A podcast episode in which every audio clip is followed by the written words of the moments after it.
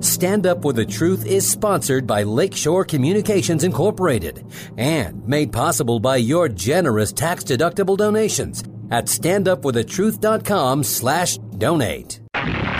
This is Stand Up for the Truth, a packed hour of challenging discussion addressing important issues and topics affecting Christians across the nation. Join the conversation via email at comments at standupwiththetruth.com. Now, David Fiorazo. Good morning, brothers and sisters in Christ, the remnant of true, true, I have to say, I always say true, Bible believing Christians. Because as we know, there are false believers, false converts, and uh, we try to differentiate here.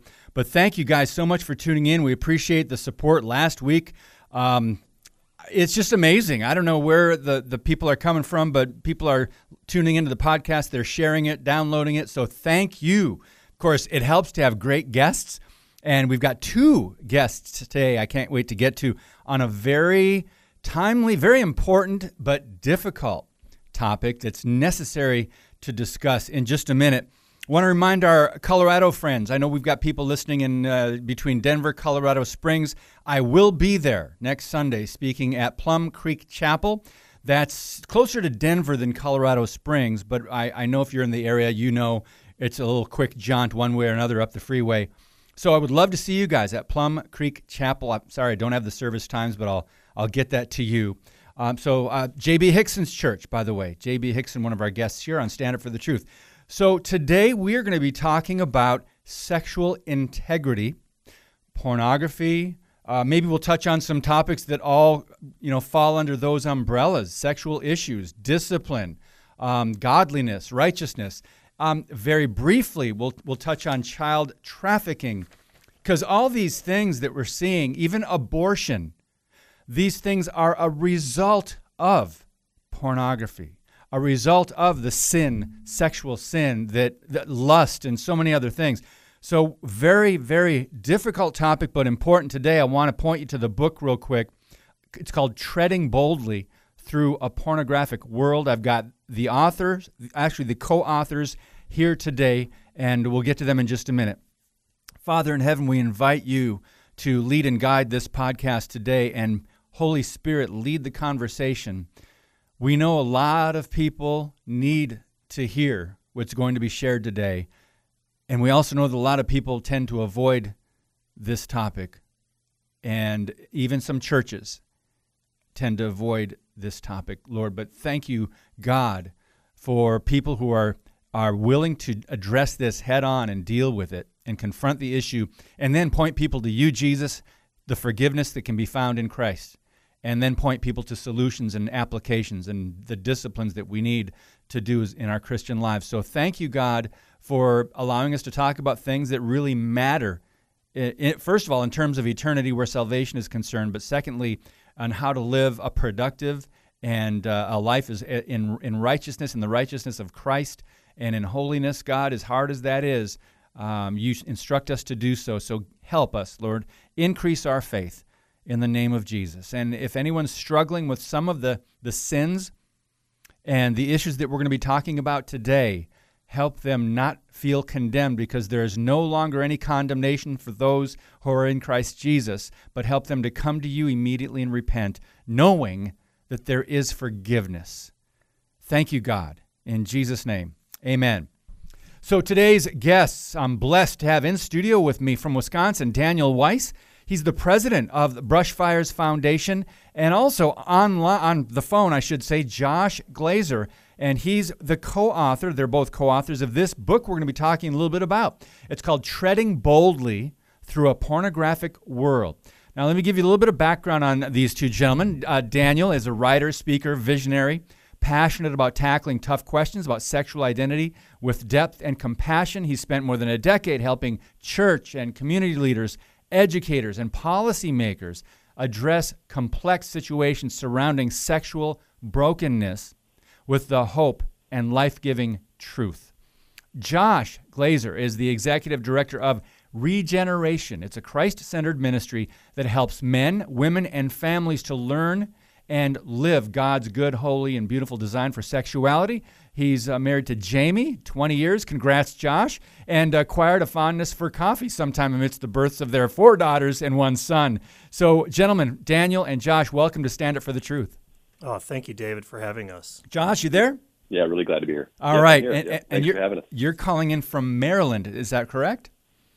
That is correct. Yeah. All right. Well, it's good to have both of you here. First of all, you guys are from different states. How did you come together and just, and write this book? How did that? I'll have Daniel answer that question, and Josh, if you want to add anything to it, you can.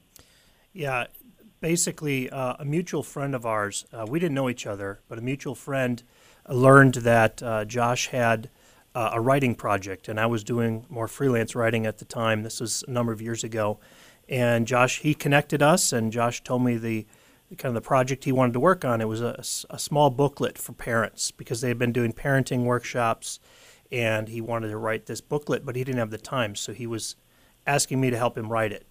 And the more we talked about the pro, the project, um, it, it came about that uh, he he didn't remember me saying this, but uh, at one point I said, "This is not a booklet; it's a book, and I want to help. I want to write it with you. Mm. Let's co-author it." And so, from basically not knowing each other, we started meeting weekly uh, by phone and talking through the concepts of the book, and, mm. and eventually, uh, a lot of the the conversations we had are in the book because we began doing fatherhood together and mm. life together and wrestling through these issues with our own families. So there, the book really reflects that how uh, there's a lot of personal journey involved in this. But mm. uh, that that was God's provision putting us together like that.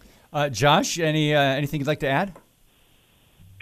Yeah, I mean, what Daniel said is absolutely true, and I think that we found early, early on just a, a real synergy in our desire to address this topic, these topics, more deeply. We didn't want to just paper over it. We didn't want to just give, you know, quick, easy answers to problems because they really go down to the depth of who we are as individuals and who we are as families.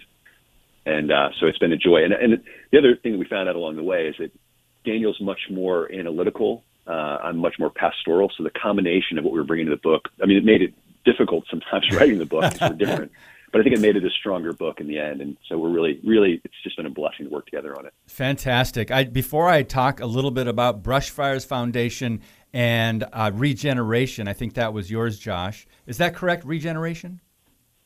Yep, that's right. Okay, before I do that, the, the description in the book, and it can be found on Amazon, Treading Boldly Through a Pornographic World. It says parents today are the first generation to raise kids in a digitally connected, porn saturated world. Porn can be accessed in locker rooms, cafeterias, classrooms, and bedrooms, anywhere kids have access to digital devices, and that means anywhere. Uh, worse yet, pornography was once considered fringe, and it's now become increasingly mainstream. And all this is misshaping children's understanding of sexuality and we'll stop right there. So many important points to tackle. But first, Daniel, Brushfires Foundation. You founded that. You're the president. Tell us about that. Yeah, it really came out of work I had been doing before uh, we, we started this uh, nonprofit. But I had been working at Focus on the Family for almost nine years, addressing topics of sexuality, uh, pornography, broadcast indecency, and sex trafficking. Um, we actually, like Josh, have been married 20 years, and uh, we have four girls and a boy as well. Oh, you're kidding! It, it was not a prerequisite for writing the book, but uh, uh, we have a lot in common. But uh, uh, when we felt we wanted to be closer to family, my wife and I, so we moved back to Wisconsin, and I just felt God calling me to continue that work to help Christians, help churches and leaders really address these hard sexual topics with you know truth with grace, with compassion. And so Brushfires um, started in 2012, and, and we, we're now doing a project called the Sexual Integrity Leadership Summit, where we train Christian leaders in an annual summit around the country each year. So a um, lot of lot of great work happening in the last uh, nine years. Praise God for you, what you guys are doing. Josh, tell us a little bit more about regeneration. Yes, regeneration's been around for over 40 years now. We uh, we're in the trenches walking with men and women who are themselves wrestling with sexual integrity issues. Uh, I came to the ministry first as a client back in 1996. I was a man who I loved Jesus and I also continued to really wrestle with pornography and other sexual sins. And mm. this place was such a, a, refuge for me. It really brought together uh, these what felt like sometimes parallel journeys that never crossed between my spirituality and my sexuality. But regeneration really helped to bring those together and to experience the gospel of Christ in this important part of my life. So I fell in love with what's happening here and came on staff and have been here ever since. So, um, and serving as the executive director since uh, 2006. And our primary, so we have three, three primary offerings. One is we offer what we call spiritual coaching, and it's kind of a mixture of lay counseling and listening prayer. And it's just really walking alongside individual men and women as they're seeking to grow in sexual and relational wholeness. We have some groups that we do, and then uh, we're increasingly working on projects like this to, to get out good information into the Christian world mm. um, to help men and women as they wrestle with these things. Well, this is one way to do it to get on a podcast. Thankfully, we are nationwide, and uh, we've been really blessed in the last couple of years, in particular, with new people climbing on board. I mean, we uh, we like to uh, be able to speak to as many people as we can, obviously on important topic, topics such as this. I want to quote somebody who I found on your website, uh, gentlemen, about the book, and that would be Josh McDowell. He said, "Pornography impacts every family, but many parents don't know what to do." Treading boldly through a pornographic, wor- pornographic world uses solid research, biblical truth, and Christ like compassion to help parents guide their kids through one of the greatest threats of this age. True, it is one of the greatest threats, and it, it's taken, the enemy has uh, gained a lot of ground in our culture, and he uses, you know, lust, temptation, uh, sexual addictions to do that. Daniel, your your thoughts on just the great quote from Josh McDowell, and then anything else you'd like to share?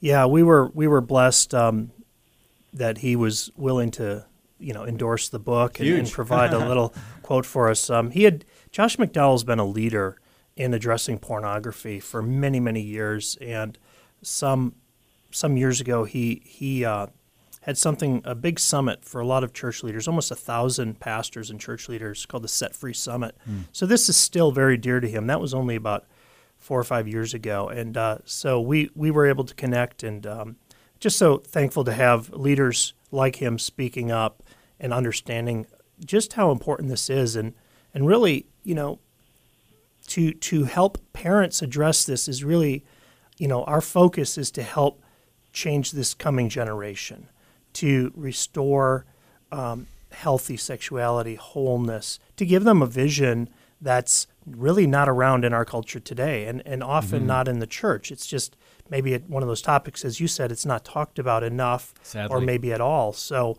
um, there's a real, a lot of parents, we say, we called it treading boldly because a lot of parents approach this with fear and uh, maybe shame, but we are saying with Christ, we can approach this boldly because we have a better story than the world's telling. Amen. Hey, so Josh, do you want to uh, just briefly touch on the fact that, I mean, God created us, uh, of course, male and female, but He created us as we're, we're sexual beings. We, we, he said, go, fill the earth, be fruitful, multiply. I mean, in, in the context of natural marriage between one man and one woman, that sexual relationships between a, a, man and a woman, a married couple, is one of the most beautiful things.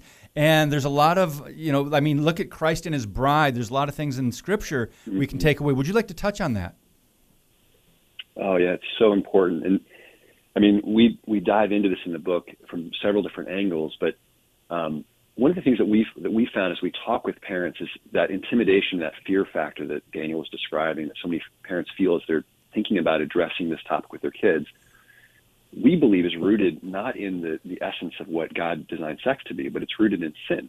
We're the reason we're intimidated, we're overwhelmed, and we're you know we feel like we don't know how to do this with our kids, mm-hmm. is because of what sin has distorted in the area of sexuality. But sex is God's idea, and so part of what we try to do in the book is really untwist the the sexual sin that we see around us from God's good vision for sexuality. And I'm so glad you brought up things like Ephesians five, uh, Genesis one. I mean God, God's heart for sexuality is really that in its best form, it's meant to point us to the way that God loves us. And those of us who have been kind of poisoned by the cultural messages around cultural ideas and images around sexuality, that sounds scandalous. Wait, that sex is supposed to point us to to to what, how God loves us. What, what, are you, what are you saying? It's it's it's a picture. It's a metaphor. We are living metaphors created by God in His image to express God's self-giving love, and and the marriage bed, in in holiness, is meant to to speak to that. Um, and so that's part of when we talk about walking with our kids. We're not just trying to talk about leaving something behind or t- teaching our kids to run from something. That's a part of it. But the more important part is what are we teaching our kids to live for and to mm-hmm. move toward in the area of their relationships and, and sexuality. Amen.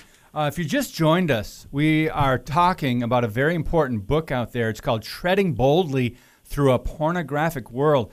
I mean, those of us who are adults, if you're over over 40, uh, primetime television, for just one example, has changed dramatically in what we allow. My grandparents uh, or let's just say if you're younger, your great grandparents, if they were to see what's on television now, that would have been considered obscene, pornographic, and offensive material 25 to 50 years ago. What happened? Well, there's a verse in Romans 12, 2 that says, Do not conform to this world, but be transformed by the renewing of our mind. The devil wants to attack the mind.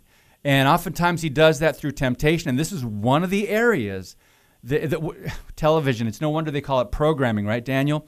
Um, one of the things you wrote when we had an email exchange leading up to this podcast with you and Josh, um, one point, the first point you said was parents have to get in the game with their kids on this issue. And I notice um, chapter one is basically a, a understanding pornography's threat to our kids. So, do you want to just start easing into the book and some of the points you guys discuss?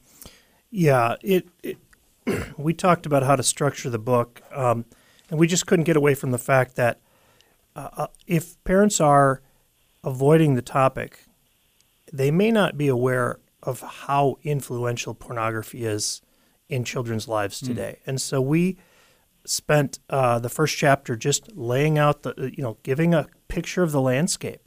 And um, our kids are, frankly, in many many ways immersed in pornography. Mm-hmm. They see it on billboards, they hear it on the radio, they see it on TV, movies, music, TikTok. It's pretty much everywhere, and everyone's got a phone. Mm-hmm. And this isn't the pornography of grandparents' age. It's not a pinup calendar. We're not talking about nudity. We're talking about things, and, and I was thinking about this on the drive up to the studio today. Uh, President George W. Bush uh, the pornography industry stayed tame during his two terms because they were afraid of prosecution. Hmm. Since about 2008, pornography has just gone off the rails. Uh, very violent, very degrading, um, disgusting. In, in, all the and this is available to kids everywhere. So um, you don't. There's no age verification. So we just want parents to understand our kids are they're swimming in this water, whether we engage with them or not. And so Josh and I firmly believe that mm. if there ever was a time that parents maybe could hope this wasn't an issue, that time is long gone. Mm. And so we want parents to take it seriously, not be intimidated. Yes. But soberly say, we're going to walk this journey with our kids. We're going to be present with mm-hmm. them. We're going to understand what's going on in their lives. And uh, we're going to walk it with them and help them help them through it. Well, one way not to be intimidated is to be informed, and that's one of the reasons your book is going to be very helpful. Uh, Josh, we have a minute and a half. Would you like to add on anything to what Daniel said? Yeah, so for, for all the intimidation that parents feel and however ill equipped they may feel, and that's one of the reasons we wrote the book because we want parents to feel more equipped and encouraged. But the reality is that they, our kids are digital natives, and when they are seeking truth or connection or they have questions, their go-to and their friends' go-to is the internet. And so the you know the good natural, even God-given questions they might have about their bodies, sex, male, female, to look for those answers online is going to be really destructive for them because of the nature of what they'll find there. And that's why we think no matter how well parents think they'll do, they will definitely do a better job than the internet will on shepherding their kids in this important area of their lives. Uh, if you're just joining us, we're talking about a very important book, Treading Boldly Through a Pornographic World, with co authors Daniel Weiss and Josh Glazer. We've got a whole lot more coming up with these two gentlemen, one in studio in Green Bay, Wisconsin, and the other calling in from Maryland. And they tag teamed on this very important book, tackling some really tough content that we really need to be aware of. And parents really have to be equipped on this because, like these gentlemen both shared, it's all around us. Children today are bombarded with porn. We're going to define pornography and talk more about this when we come back on Stand Up for the Truth. Your monthly financial support of StandUpForTheTruth.com is needed and appreciated. Now, back to today's Stand Up for the Truth with David Fiorazo. The book is called Treading Boldly Through a Pornographic World. I've got the co-authors here with us. We've we've got to tackle this topic, friends, and if you're not dealing with this issue, uh, meaning if you're not struggling with with this issue, uh, whether it's temptation, whether it's sin, or whether it's addiction, you probably know somebody who is. You might not know they are though, because this is one of those secret sins in the church. Um, so let's get back to definitions and simplicity. Get back to the the basics here, Josh. Uh, definitions matter in chapter one of the book. How do you define porn? Because as we talked about right before the break, our acceptance in our culture of obscene material, offensive material, has has it's it's really disappointing if you're a Bible believing Christian how much we have accepted, and now here we are. Yeah, one of one of the pieces we talk about in the book is, is just how important it is to talk with our kids about their definition of pornography so that we have some, and especially we're talking here like tweens and teens, so we have some common ground as we're talking with them. We like the definition that, that Dan Spadaro uses. Um, he says it's any kind of sexually explicit content produced or consumed with the intent of sexual arousal. Sexually explicit content produced or consumed with the intent of sexual arousal, which that, I mean that that's we're not just talking about like when you log onto a porn site there. That mm-hmm. I mean you could that covers the commercials, you know, and things like that, or or music videos that that that we're watching. So, mm-hmm. um, but the reason that's important is because as as Christians and as Christian parents, we want our kids to be thinking along the lines of not just what the culture says is pornographic, but but what what's God's perspective on what the human body and the human person is is meant to be and how we're meant to relate with each other and is what we're watching, what we're listening to, what we're consuming treating people that way, or is it treating them more uh, for sexual arousal? Hmm. And I think that's that's that's where some of the meat of the conversation with our older kids comes into play. Um, Daniel, you also talk in the book about, according to these surveys and these stats, who is looking at or using pornography, and um, it says 33% of all Americans um, and then it's it's kind of interesting. 33% of females ages 13 through 24, 67% of males in that same age category. And then you guys make the point. Uh, porn, obviously, to personify it, porn is looking for kids, the youngest age possible. Go ahead. Yeah, that's that's the thing. Um, you know, when Josh and I were growing up, you know, kids in the 80s, you might have found a pornographic magazine in a dumpster or in a you know your friend's parents' closet or something, mm-hmm. a VHS tape. That it it was something that was still kind of difficult to get. That's not been the case for some time now, and mm-hmm. uh, there's been uh, some pretty good research that shows how pornographers uh, use internet misspellings, uh, kids uh, keyword uh, keyword searches for things like Pokemon and other really popular toys and games, they put uh, hidden links in gaming sites mm-hmm. and they go directly to porn sites. So there's a very intentional, aggressive uh, move to get kids exposed to pornography at an early age. And the pornographers know this because it literally changes their brain and how it functions. And kids uh, some kids can look at porn once and turn away and not be that enticed by it, but that's not the case for a lot of people. And, and, and a lot of a lot of men especially, you'll ask them, do you remember the first pornography you saw? And they can still picture it because it's that uh, influential on the brain, mm. especially for young kids.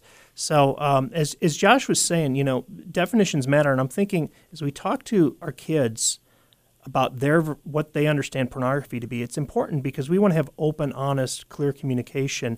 And I'm just thinking of you know, like my own family and the way ki- kids will wiggle out of something. I, I heard something on the radio the other day. Did you did you break the vase? No.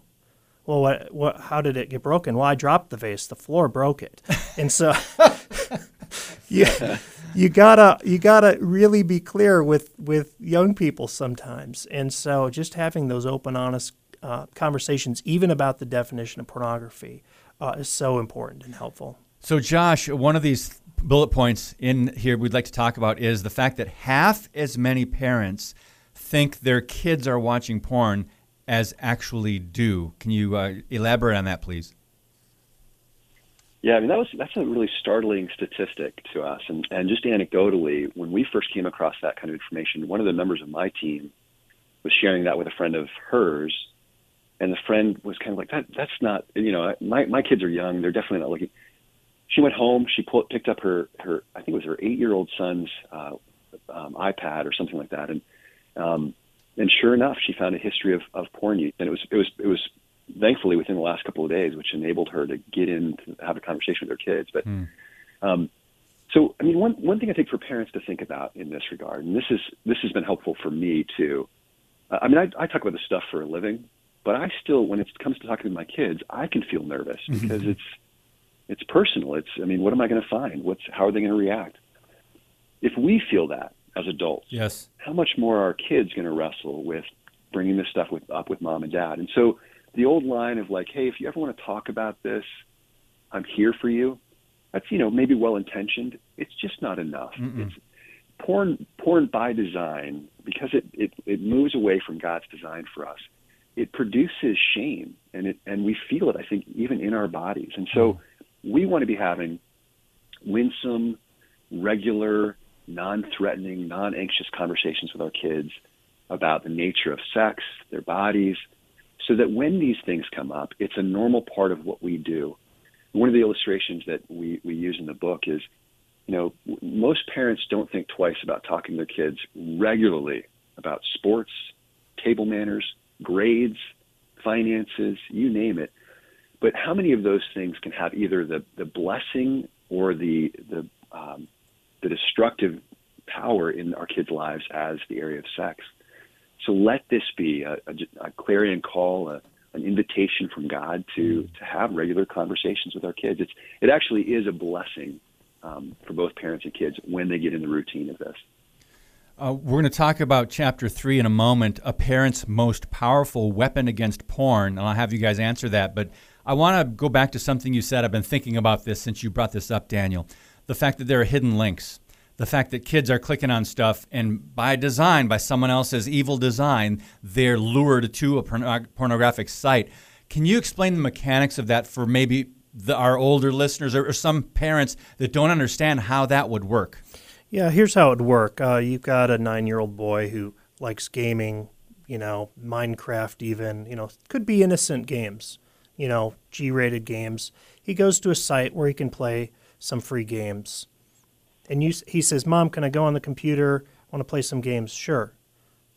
He's done it before, mm-hmm. but what is maybe embedded in one of those gaming links is a link right over to a porn site or a pop-up, and and so that your son or your daughter's not looking for it, mm-hmm. right? Uh, they may be exposed. They may not know what to do. They may just shut it out and not tell you. They may tell you, or they may find it enticing and go back to it. And so it can be very innocent. And, and really, the question we want parents to ask it's not, are my kids the type that would go looking for porn? It's, is pornography going to respect our family's values and boundaries? And we know the answer is no. It's aggressive, intentional, it's trying to get access to our kids. So, Josh, in, in some of the work that you've done, uh, can you uh, lead us to resources that parents might be able to look at as far as safeguards, um, computer locks. I don't know some of these sites that you can protect uh, your children's uh, devices. Yeah, we actually have an, an, appendix in the book that kind of talks about some of the latest stuff. We we like things like Covenant Eyes. Mm-hmm. It's used um, not as a set it and forget it kind of thing, but as a as a part of the relationship That's between good. parents and kids. Um, uh, one of the easiest things for parents to do, honestly, because technology is changing so frequently, is to just Google uh, setting up a filter on their home router, um, and that's that's a great way to filter out some content. Um, but one of the uh, David, one of the, the points we make in the book is we've seen so many parents make the mistake of relying on technology to be the solution to technology, and we really believe that the solution to the technology uh, challenge that we're facing is not technological; it's relational. Mm. And so, um, as much as whatever different families do, and, and even Daniel and I, we, we run our families different when it comes to technology. Whatever they do, relationships have to undergird the whole thing. And, and that's one of the key concepts that we want to highlight in the book. Um, and, and hopefully for most parents, although, you know, we're all busy and so it can be challenging to slow down and have these conversations or to relate with our kids in these ways. But that, that can take away some of the intimidation because, you know, my, my, my kids, they, they can, they know how to navigate the digital world more quickly than I do. Uh-huh. And, um, and so to try to keep up with them can feel really intimidating. But I know how to do relationships. I know how to have conversations. I know how to listen. And I think that's one of the things we want to help parents encourage them to do along the way. Let's go back now since uh, we know kids are going to be reached somehow, whether the, the most innocent, like a pop up on a link on a website they weren't even, it's a, just very benign or a G rated website they're going to be reached, whether it's that or, or, through a friend showing them something, through something they'll watch at school, something they'll see on primetime television if they're in the room watching a cable channel. Oh my goodness, some of the stuff that's on, not just the main networks. But let's go back to the parents. You make a very good point here. You sent me this in an email, Daniel. Uh, you said that parents need to pay attention and tend to their own story, or they won't be able to fully present be, be fully present with their kids. And what their own story means is their past struggles. As Christians, we've all had past struggles with something, whether it be you know sexual sin or pornography or something. Maybe not everybody, but a lot of parents have. So talk about that and how it, parents have to address their own issues so that they can more effectively talk to their kids about this. Yeah, and that that that can sound intimidating maybe to a listener here. Um, what do you mean I have to look at my own story? But I guess a good analogy would be when you get on an airplane and this the flight attendant is going through the safety checks, they indicate to parents if we lose cabin pressure and the masks come down, put yours on first before you put the mask on your child. And the mm. reason is if you're not fully able to function because of the loss of oxygen, you're not going to be able to help your child. And so we know, and Josh and I know this in a very personal way, we have sexual wounds, we have brokenness. Um, you know, I was exposed to pornography at a very young age, age seven, mm. at a friend's house. And so this shapes how we go through life and do relationships. We, m- many of us have made mistakes we regret. Some of us haven't found healing and uh, mm. forgiveness in that. And yes. so we've just buried it away. Yes. And that's true. And you can be Christian and still have trouble dealing with some of the things that, and it may not have been your choice. There may have been sexual violence done to you, mm. and there's a deep wound there. And so we know that if you're going to start engaging with your children, your teens and your tweens, uh, about sexual topics, there's a very good chance your past is going to kind of bump up into this or crash into this. And uh, it, what will happen is many parents may just shut down mm. and withdraw and and what we believe very strongly is that parents, you matter to God too. Yes. He wants to be it's not just you being on the journey with your child, it's Jesus being on the journey with you as well mm. and your child. And so these these are things that parents and we have we write about that, things that can come up and and really encourage parents to have good trusted Christian friends, a pastor, a counselor to talk to, especially if they're dealing with some some pretty serious issues. Josh, is this some of what you discuss, uh, you and Daniel in chapter four, tending to your wounds, bringing your whole self on the journey?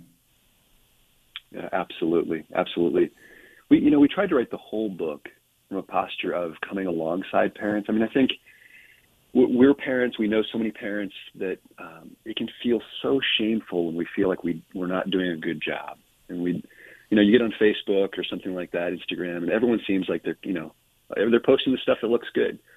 But we we've talked to enough parents to know that uh, even good Christian men and women are walking in situations that are very, very difficult. And so our heart in the book is not to lecture parents and say, here's one more thing you need to do because it's one more thing you're not doing well. It's to really say we are all on this journey. And I loved what Daniel said a minute ago. We're, we're all God's kids and he we haven't grown up enough for him. Like he he's with us. He is a good father and wants to continue to see us grow and heal. And one of the hard realities of being a parent is that there are times when our kids are going through something that God uses that to highlight, hey, this part of your life, it's an area that I want to get after with you too, because you're still my son or you're still my daughter. I love you, and I don't want this part to still be wounded. So that we we covered that in chapter four, but hopefully the whole book has a sense to parents of, of being encouraging uh, in their own journey as moms and dads. Three more minutes left in this segment. Um, we'll go back to Daniel, but the book, if you're just tuning in, it's called Treading Boldly Through a Pornographic World, uh, co written by Daniel Weiss and Joshua Glaser. And you can look up information. We'll have these links at standupforthetruth.com in today's podcast notes, links to Brushfires Foundation and also to Regeneration. Uh, both Christ centered ministries. Back to some of the stats as we move through this a little bit further, Daniel.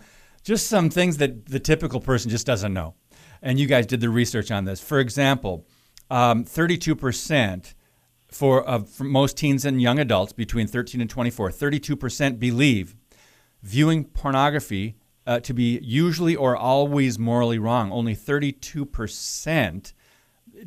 Is that low or is that just what how I'm reading this? No, it, it does seem low to us as adults that uh, p- kids wouldn't see that as moral, usually or always morally wrong. But that that's the influence of what we talked about earlier. The culture has moved on in such a way, uh, in ways that would absolutely. I mean, our our grandparents, not as old people, but as young people, would be flabbergasted mm-hmm. by what we're seeing as yes. young people, um, and so the culture has shifted.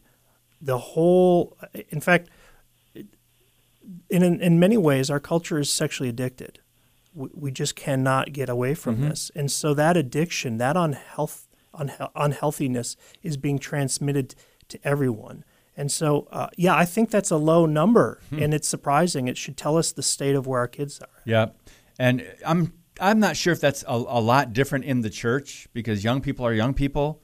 You know, you think about that age group. Um, we only have a minute left. Uh, did Josh? Do you want to share anything about that as well before we wrap up this segment?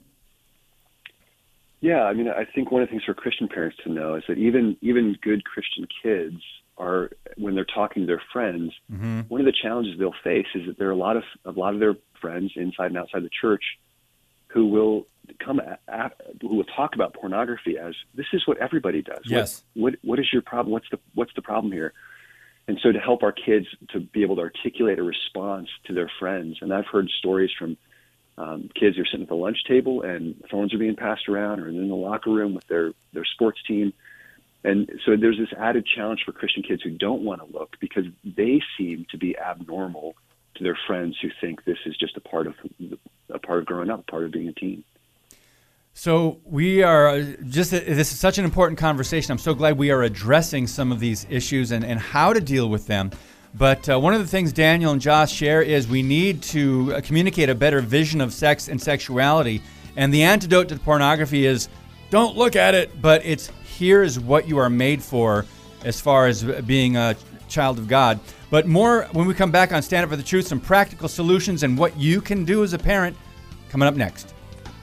Thank you for listening and sharing today's show via standupforthetruth.com slash podcast. Now, back to Stand Up For The Truth. Here's David Fiorazo. So, um, one of the things we wanted to talk about with Josh and Daniel is the fact that, according to this research, 88% of the pornography contained physical violence. And this was a study in 2007.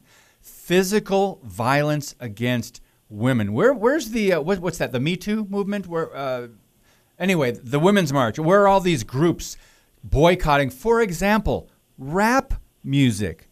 I mean, I work at a Christian radio station. We don't hear a lot of this, but I'm sure Crash, our program director, operations manager, and he looks into some of the music. I mean, compared to what's happening in the secular, it's, it's just astounding. So, Daniel, would you like to address the fact that we have just almost accepted that under the guise of free speech or artistic expression when much of this, the lyrics, not, not only rap lyrics, I mean, look at Lady Gaga and some of these other lyrics, song lyrics are sexually violent, and rap takes it to a whole nother level, but it continues to get worse. Yeah, I think that really points out uh, the the split personality we have as as an American people. We do have Me Too, and that highlighted some really important things: Mm-hmm. violence against women, abuse, exploitation that far too many women and some men f- experience. Um, but then we have this kind of cultural okay with, like you said, violent uh, music videos, rap lyrics. Um, and even in the feminist movement, because I, I work with a number of feminists routinely, uh, there's a big division in the feminist movement. They're the anti porn feminists and the pro porn feminists. Wow. And they do not see eye to eye. And the pro porn feminists are also apologists for uh, prostitution and, and Yep. really sex trafficking, and they call it sex work. If you ever hear anyone say sex work, they're pro prostitution. And so we've we've we've had far too many things normalized. I mean, you mentioned that stat, the the the 88% of scenes. These were the 50 most popular porno- pornography films released that year. So the most popular pornography was overwhelmingly violent towards women, right? Wow. And that's almost 15 years ago Wow. it's it's only gotten worse. And and again, you think about an eight year old or a ten year old or a twelve year old consuming this, not just being exposed to it, but consuming it regularly. We're shaping a, a whole generation of young men on violent pornography, and it's it's frightening. And I think of just I don't know how many years ago was it uh, J Lo and Shakira, the Super Bowl halftime show. I did a, a article on that and and was pointing this out the hypocrisy and the double standards. This was sexually explicit and suggestive, and then they turn around and tell us, "Oh, but don't objectify women." Josh, do you want to tackle that one? Well, yeah. I mean, I, I've got you know, as we said, four daughters, and we have lots of conversations around the, the you know, the, our heart to have and to see women with dignity and honor. Um, and it's a challenge. It's certainly a challenge. I, you know, when when my daughters are sitting in a in a class and the boys around them are holding, uh, and this is not, by the way, pornography is not just a, a, a guy problem. There are a number of young women who are also sourcing pornography, and we need to be talking about that as well. But um, my daughter's sitting in her class and uh, middle school class, and there are boys around her passing around pornographic uh, images on their phones, and she feels this sense of uh, you know this lack of, of safety in that moment. Wow. Um, but but they're all in this culture where the objectification of women has become this normal thing, and she's she's wrestling with that tension that Daniel's talking about, saying this is our moment as young women to stand up and say we're not going to be sexually exploited anymore and yet the even the teachers and the administration of the school kind of you know shrug their shoulders and say, well, you know, it's just it's just porn.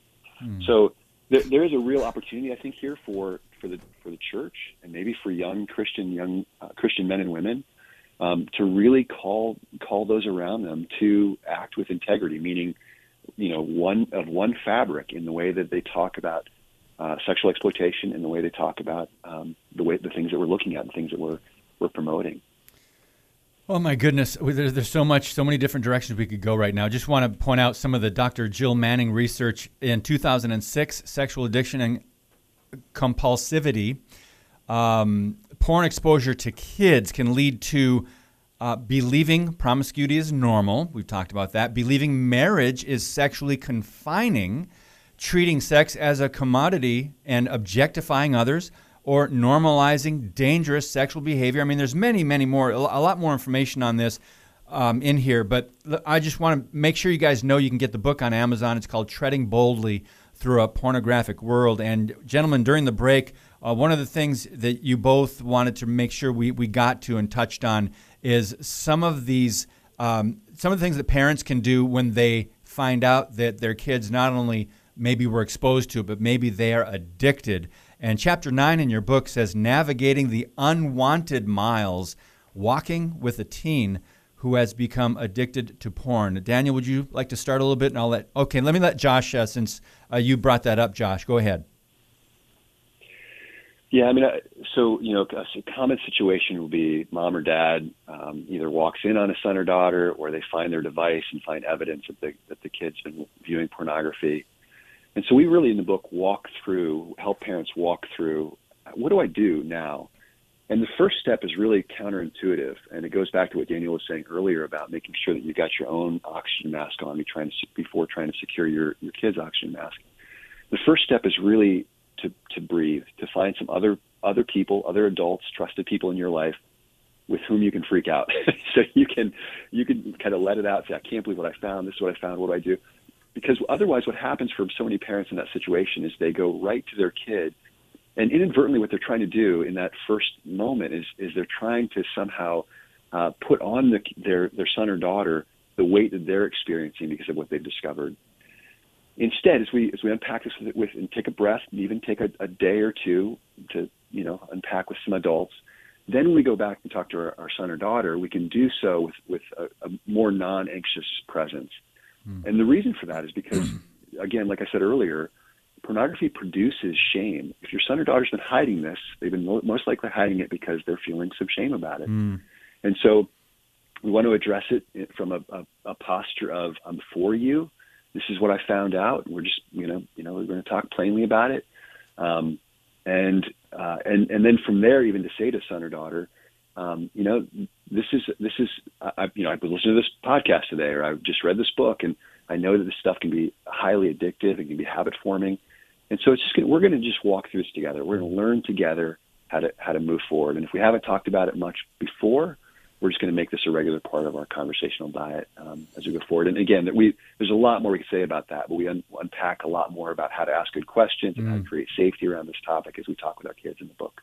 I can imagine for some parents who don't have the best or the most open relationships with their children, how hard, on top of the difficulty of the content and the subject matter already is, how hard it is to approach this and talk when they're not used to talking about deep stuff at all. But I, I want to throw this one to you, Daniel, because you're in, you're in studio.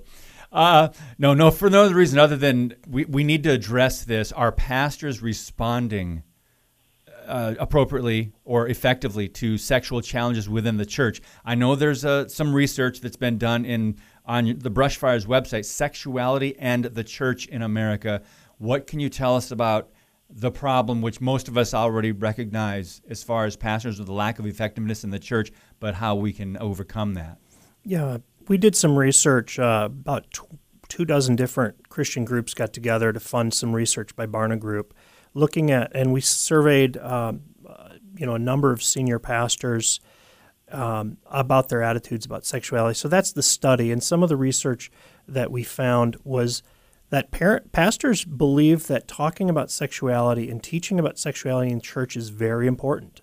They know these topics uh, are concerning to a lot of people. They meet with people in their offices who are dealing with some kind of brokenness. Mm.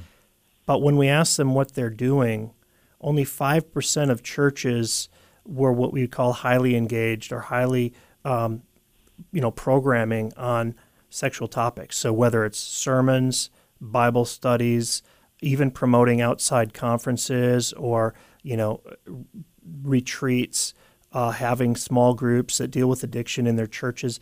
Only five percent of churches wow. had engaged in seven to nine of the nine activities that we asked them about, and Know over a quarter of the pastors indicated they were doing none of these. So we have what what I call in a lot of churches, it's this kind of cycle of silence. Be- pastor uh, doesn't talk about sexuality from the pulpit or in a Bible study.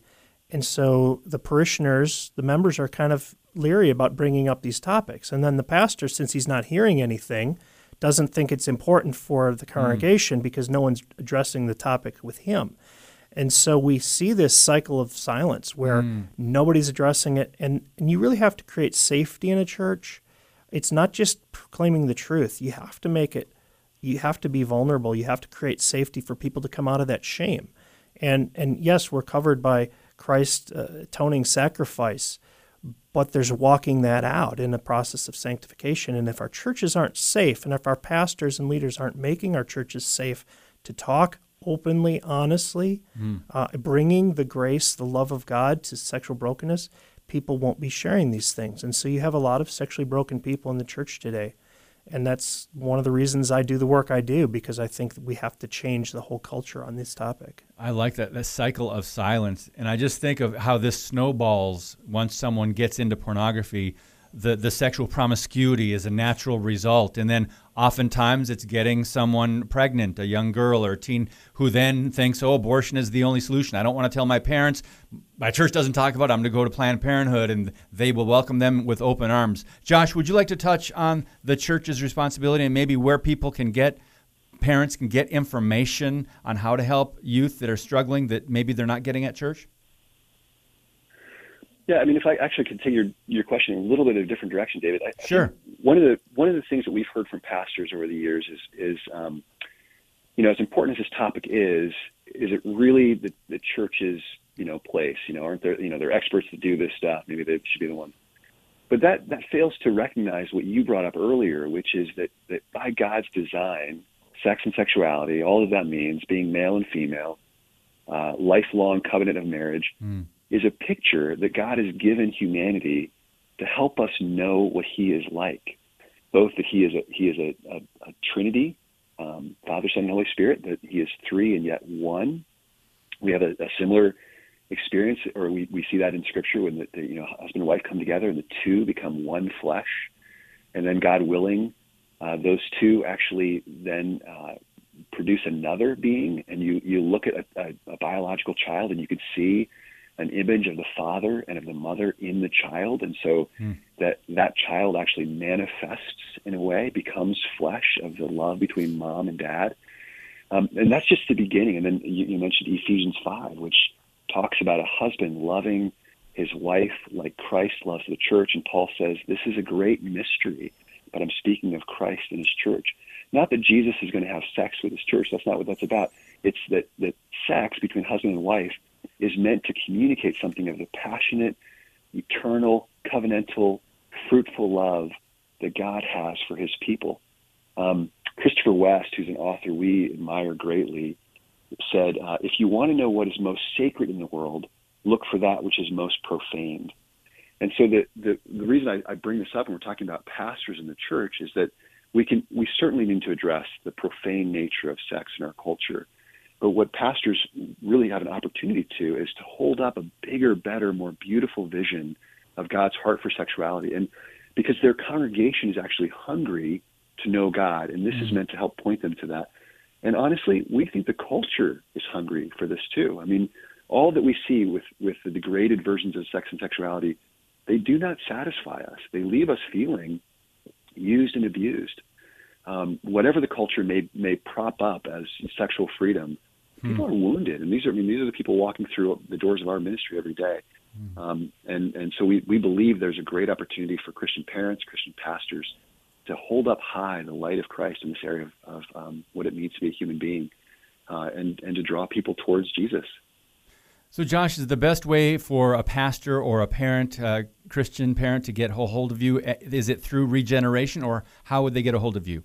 Yeah, yeah, yeah. Go to our website, regenerationministries.org. We'd be happy to talk with you and um, happy to help as we can. How about Daniel? The best way to get a hold of you? Brushfires? Brushfiresfoundation.org. Okay, the book, friends, I'd highly encourage you to check it out. Treading Boldly Through a Pornographic World with Daniel Weiss and Josh Glaser. Gentlemen, thank you so much for all that you're doing and your work and your expertise. God bless you both. Thank you, David. Thanks for thank addressing so this topic. You're very welcome. All right. Tomorrow, Andy Woods, the doctor from Houston, Texas, Andy Woods Ministries. He'll be back with us. Also, um, Wednesday, I think we're going to have to change that. Uh, Jan Markell will be with us on Thursday. And uh, we guys, thank you so much for tuning in, for sharing the podcast. This is another one of those topics that needs to get out there. So please do what you do, listen and share. God bless you. And as always, keep speaking the truth about things that matter.